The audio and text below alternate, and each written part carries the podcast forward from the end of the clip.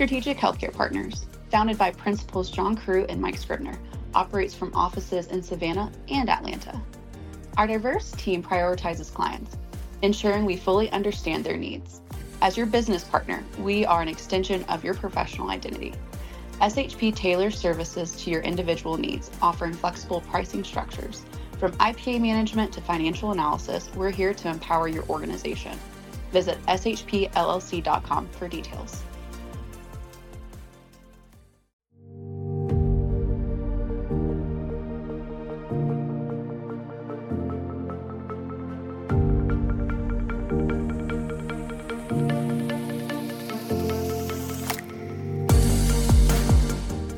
Welcome to Beyond the Stethoscope Vital Conversations with SHP. I'm your co host, Aaron C. Higgins. Today is part two of the conversation that Jason Crosby and I had with Matt Usher. Today, we finish up this interview with a whole host of topics, including how specialty medication is making it harder to keep plans affordable, how the out of pocket maximums seem to be going crazy, and a little bit about the Humana Cigna merger news then we gaze into the crystal ball a little bit to see what the future may look like for businesses looking to offer fair plans to their employees. We hope you enjoy this vital conversation with Matt Usher.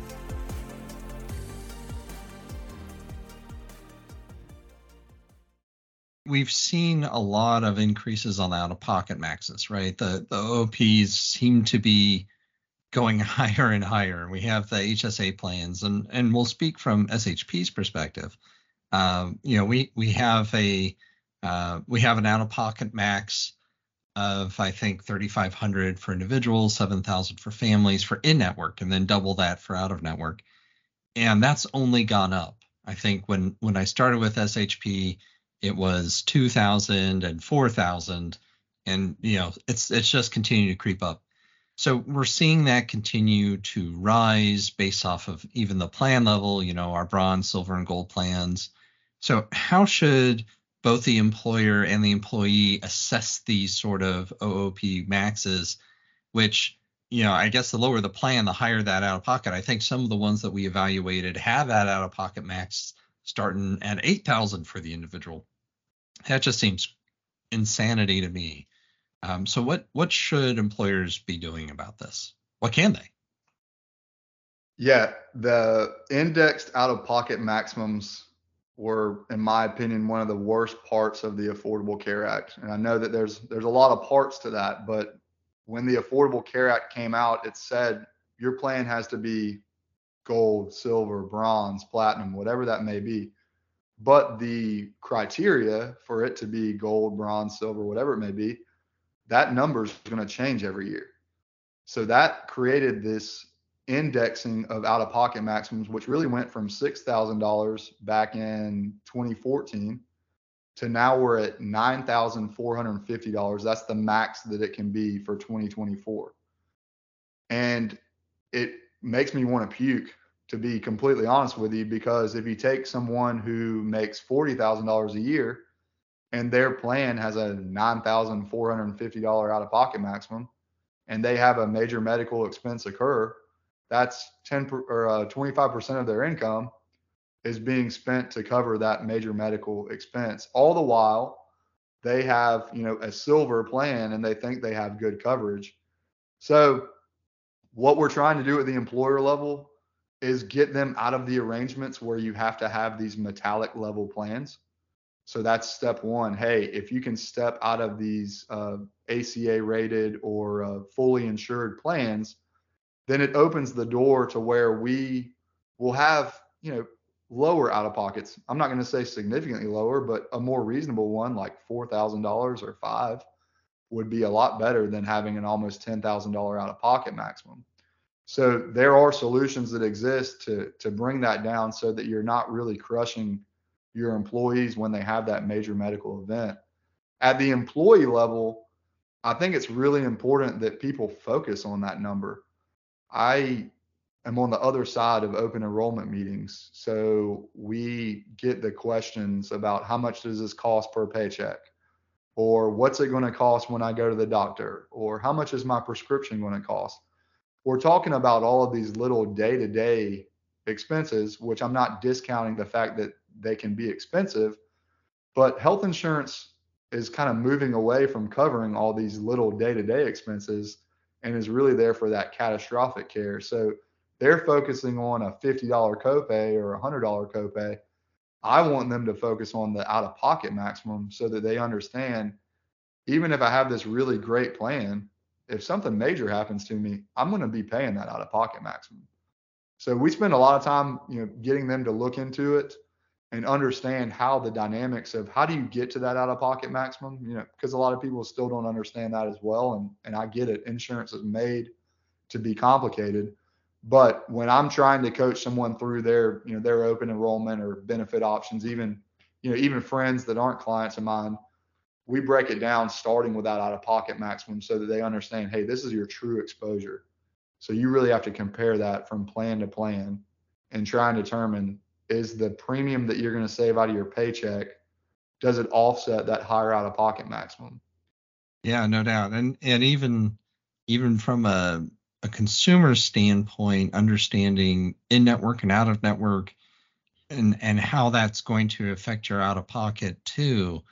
You know, if if you have a favorite provider that's out of network and you're going to them, that's not going to affect your your in network at all. And so you may be putting five six thousand dollars towards your out of network, and you haven't even scratched your in network. So that's that's important for people to understand that yeah, if you like your doctor, you can keep your doctor. You just may have to pay more for it.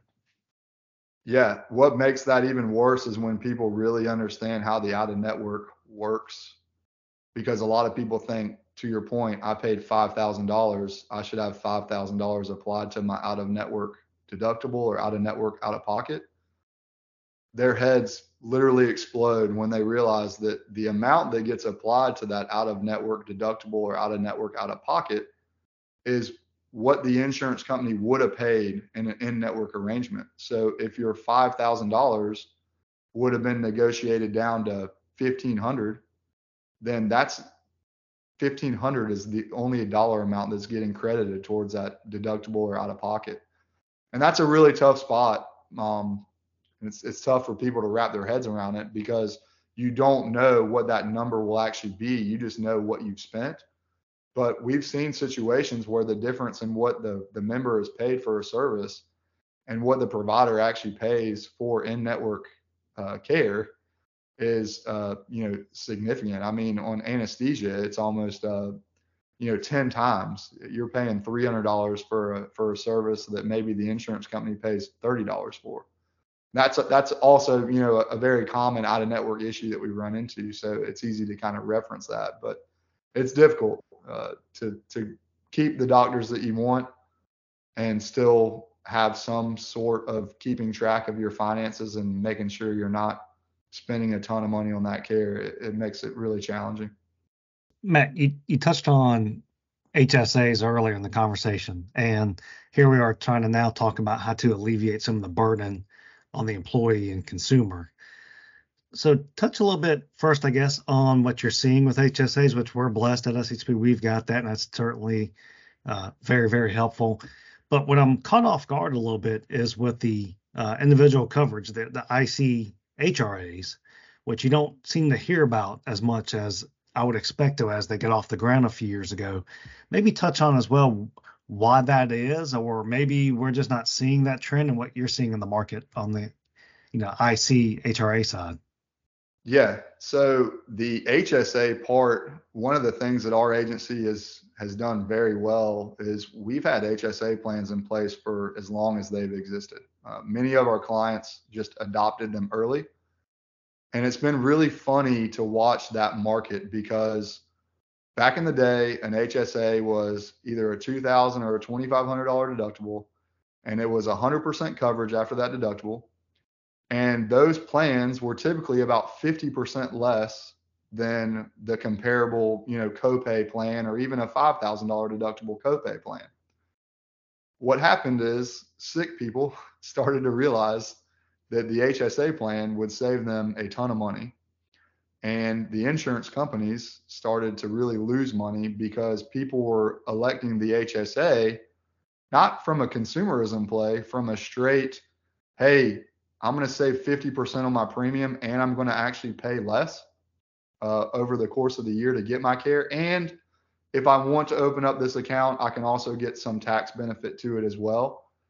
So insurance companies have have really priced HSAs to be not as competitive as they were five years ago, 10 years ago, which has made it challenging. Additionally, the indexing of those out of pocket maximums, those HSA plans had lower requirements for the out of pocket maximum. So as the traditional market was moving up towards that $9,450 out of pocket maximum, these HSAs still had a 7250 or 7450 out of pocket maximum. So even though there was a lot of skin in the game for the employee because it is an HSA plan, the total risk was actually less than a comparable plan. Um, and the insurance companies had to price for that. So it's been difficult because you know you guys have have long had HSA plans, and many of our clients have, and now they're not they're not exactly the the least expensive option in the market, but you've grown accustomed to that model and they do work long term even at the member level.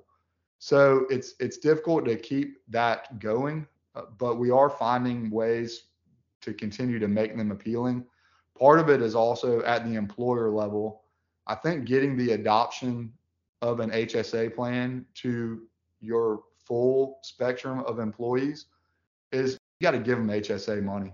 You really do. You have to give them some way to help start saving, you know, in that health savings account so that they can understand, hey, we're going with maybe a different style plan, but we're going to give you some money to help offset some of the expenses that you that you are going to incur versus a traditional plan. So that's the other piece of the puzzle is is making it be affordable at the employer level and the employee level, but then from the employer's perspective, making it be attractive to the employee and that's by throwing some money in the pot to help them start that health savings account.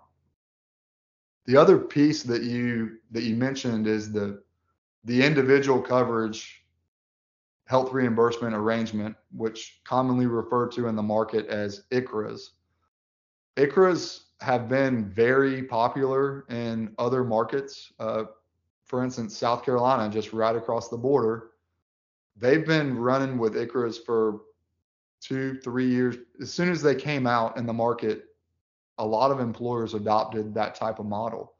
But we're sitting here in Georgia and we're just not seeing it take off. Now, if you talk to the ICHRA vendors, they are getting ridiculous amounts of growth because they're starting from zero, right? So each year they're growing by maybe 30 or 50%, which sounds like a lot, but we're just not seeing it hit in the market like we thought it would. I think it's a great concept. And, and just to kind of help understand what an ICHRA is, an ICHRA would allow an employer to say, look, we're no longer having a quote unquote group health insurance policy. Instead of having this group policy, we're going to give you a certain amount of money each month and you're going to use that money to then go out and buy your own individual coverage plan. So the benefit to the employer is it takes them out of what we call kind of the rat race of having to deal with these increases each year. Uh, to your point earlier about analyzing plans, having to sit there and go through a whole bunch of plans and hopefully pick the right plan or plans, you know, two or three plans for 30 or 50 or 500 employees now you're giving the employee money and saying, look, you go out and buy the plan that best suits you. So that is very appealing. The reason that it hasn't taken off in Georgia, in my opinion, is because the networks for those plans, they're garbage. Uh, the individual plans in Georgia, they are all HMO networks. They're all state-based HMO networks. So even if you know a big name insurance company has an HMO network in another state, you're not able to access that. You have to stay in your home state. So that's a big negative because we've been accustomed to these big national networks and not having to lose providers and change providers. That's that's one big obstacle. The other obstacle is going right back to the the high out of pocket maximums. The individual market is designed to appeal to low income people that would qualify for a premium subsidy. a lot of those plans, average level silver plans, have a $6,000 or seventy five hundred dollar deductible, which just isn't really comparable to the traditional, you know, employer sponsored plans, which might have a $2,500 or thirty five hundred dollar deductible. So that that's also another challenge. Now, I do believe that they are going to continue to have this 30 to 50% growth year over year, and they will be attractive in our market at some point. But part of that is going to be either because the small group insurance market becomes unaffordable for employers to continue to maintain, going back to that 15 or 20% year over year. If that just keeps going, they're going to run out of runway and they're not going to be able to continue to offer that. So that may be one shoe that would fall. The other is the networks. If they can improve the individual market networks, then there would be greater adoption of those ICHRA models. Okay, so Matt, uh, recent headline here is that Cigna and Humana are looking at merging uh, together. So, what's your hot take on that? So, my thoughts on it are uh, first, you kind of have to understand why Humana exited the the commercial market. Um, which, if you're not aware, uh, Humana exited the commercial health insurance market, which means that they don't sell health insurance anymore to individuals that are under the age of 65, and they also don't sell health insurance to businesses anymore. Um, so that that has occurred in the last year, uh, shifting their focus to you know Medicare, um, which they already had a presence in Medicare. So what I've read thus far, it seems like the whole Cigna deal uh, with Humana is Cigna doesn't really have a strong presence in the Medicare market um, Humana does, uh, then the the benefit uh, from Humana looking at Cigna is Cigna owns their PBM, uh, which you know Express Scripts, which was another challenge and another reason why I think that Humana left the commercial insurance market. Um, where all these insurance companies are making their money now is through the prescription benefit management companies that they own. Um, so Humana did not have that and I feel like they were feeling the pain and not being able to compete with, you know, an Anthem or Elevance as they call themselves now, or United Healthcare, which owns Optum. Um, you know, obviously CVS and Aetna, right? They're together, so they were competing against uh, competitors that controlled their pharmacy market, which is where a lot of the income comes from now, and uh, they didn't have that piece. So, you know, I, still peeling it back, but to me, that's kind of what it seems like when you look at the mergers of insurance companies. A lot of it is for that government business. So if a if a company has a lot of Medicare enrollment or a lot of Medicaid management, you know, they'll they're attractive, right? Because that's a profitable piece of business. So that was always one part of the merger process that we saw. But this prescription benefit management has become so uh, prevalent in the last couple years that that's the other attractive piece and it's like you got to have one or the other or you're just not going to be able to keep pace with with the companies that do right it's the whole vertical integrated thing that they all seem to be chasing that even the likes of Amazon and Best Buy seem to be pursuing too is built these vertically integrated networks so they're they're cradle to grave literally throughout your whole life giving you all your healthcare needs so it, it, it, makes sense. That's that's a good explanation. i will be curious though to see if the Biden administration actually approves the merger.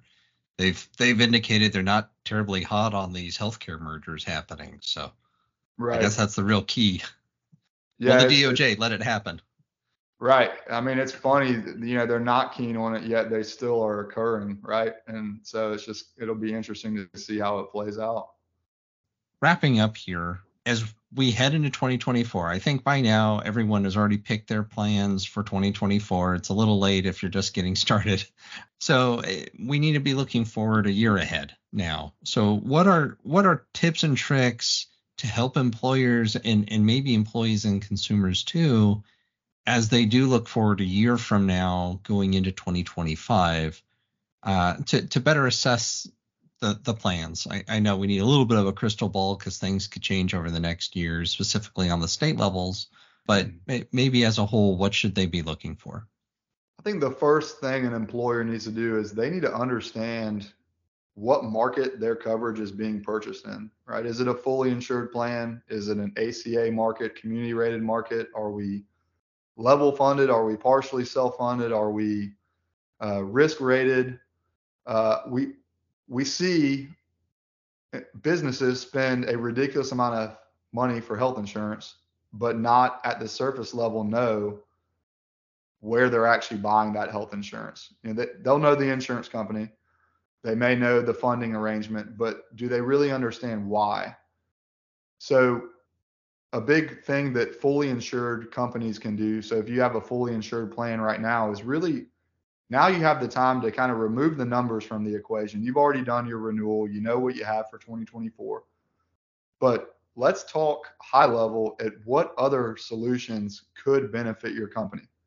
And why are we not doing that right now? Maybe we have a lot of specialty medications.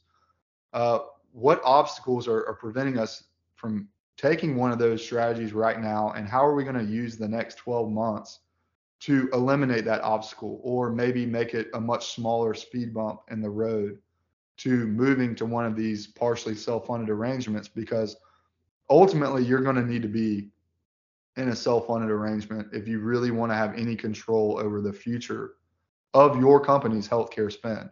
And that doesn't matter whether you're a two person group or a 25,000 person group.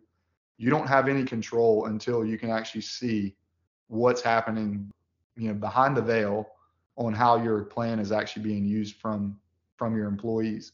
I think the, you know, the other piece is at the at the member level, it's being a better consumer of the actual care that you receive paying a little bit more attention to what certain things are costing the actual insurance company or your plan, I think gives you a better idea of the actual impact that you're making, you know, as a part of your team. I think em- employees and members need to understand we're all in this together. We're all kind of on the same boat. And when you move into one of those self-funded arrangements, that's even more and more important. So it's not, hey, don't get the care that you need it's let's take a few moments to understand is this the best care for me? Is this the most affordable way to receive that care? And will it have a negative impact on the business as a whole or my fellow coworkers by the way of having significant, you know, claims incurred? And that's that's really difficult for someone to do. But if you just kind of pay attention to the EOBs that you're seeing for the care that you receive, you can see what you're paying but you also see what the insurance company is paying and it gives you a better idea of what that total spend is a lot of it's very simple simple questions oh i have to have a surgery all right uh, doctor does that have to be done in the hospital or can we have it done at a freestanding facility oh i have to have an mri all right well does that have to be done at the hospital or can we have it done at an imaging center it it seems really simple for someone like myself and and probably you know, both of you because of the business that we're in. But a lot of people don't ever think to even ask that question. The more care that you can receive outside of the hospital, the more money you will save and the more money the plan will save. And I think that's a concept that uh, people are starting to grasp. And, and the way that I like to, to, to help those members kind of understand that is we just went through COVID, right? All the sick people are in the hospital. So even at the very basic level, if you need to have an MRI done, you're going to go check in the hospital. You're going to be at the pre-registration. You're going to go sit in a waiting room. You're going to maybe sit and wait after the MRI if they had to give you some type of sedation or something. Generally, you're in a room with a lot of other people. You're in a hospital, so everyone in there is sick, right? So any step that you can uh, do to kind of avoid that interaction is going to keep you healthier because you might pick up something while you're in the hospital. And at the end of the day, it wasn't really necessary for you to have that care rendered in the hospital setting. So, you know, that that's a very basic thing to do, uh, but people don't think about it. Going going down to the simple, hey, pharmacist, is there a cheaper way to get this medication? Or doctor, is this the best medication for my condition? Or is there something else that we may be able to do to help help me financially, but also help help me uh, holistically get better. Great input. Well, tell you what, we've come to the uh, end of the, the hour here. Great information, even better conversation, Matt. I'm sure the listeners will find all this information useful and uh, hopefully applicable to their organizations and just their their daily lives. So we appreciate your time and, and joining us today. Uh, you've been helpful to us as employees, one on one, and as a group, as as Aaron has mentioned. So I think others would be better off reaching out to you as well. And again, for those that are active on LinkedIn, you'll you'll find Matt with some of those those useful, you know, three minute, five minute type of educational videos. I would I would highly encourage you to to reach out and do that. Uh, and thank you again to our listeners for your time. And we look forward to our next podcast. And until then, everybody have a great rest of your day. Thanks, Matt. Really enjoyed it. You've been listening to Beyond the Stethoscope, Vital Conversations with SHP. This has been a production of Strategic Healthcare Partners. Your hosts are Jason Crosby and me, Aaron C. Higgins. This episode was produced and edited by Nyla Weave. Our social media content producer is Jeremy Miller. The transcriber is Heather McKnight, and our executive producers are Mike Scribner and John Crew. For more information about SHP, the services we offer, including the back library of episodes, episode transcripts, links to resources that we discussed, and much more, please visit our website at shpllc.com slash podcasts. Thank you for listening.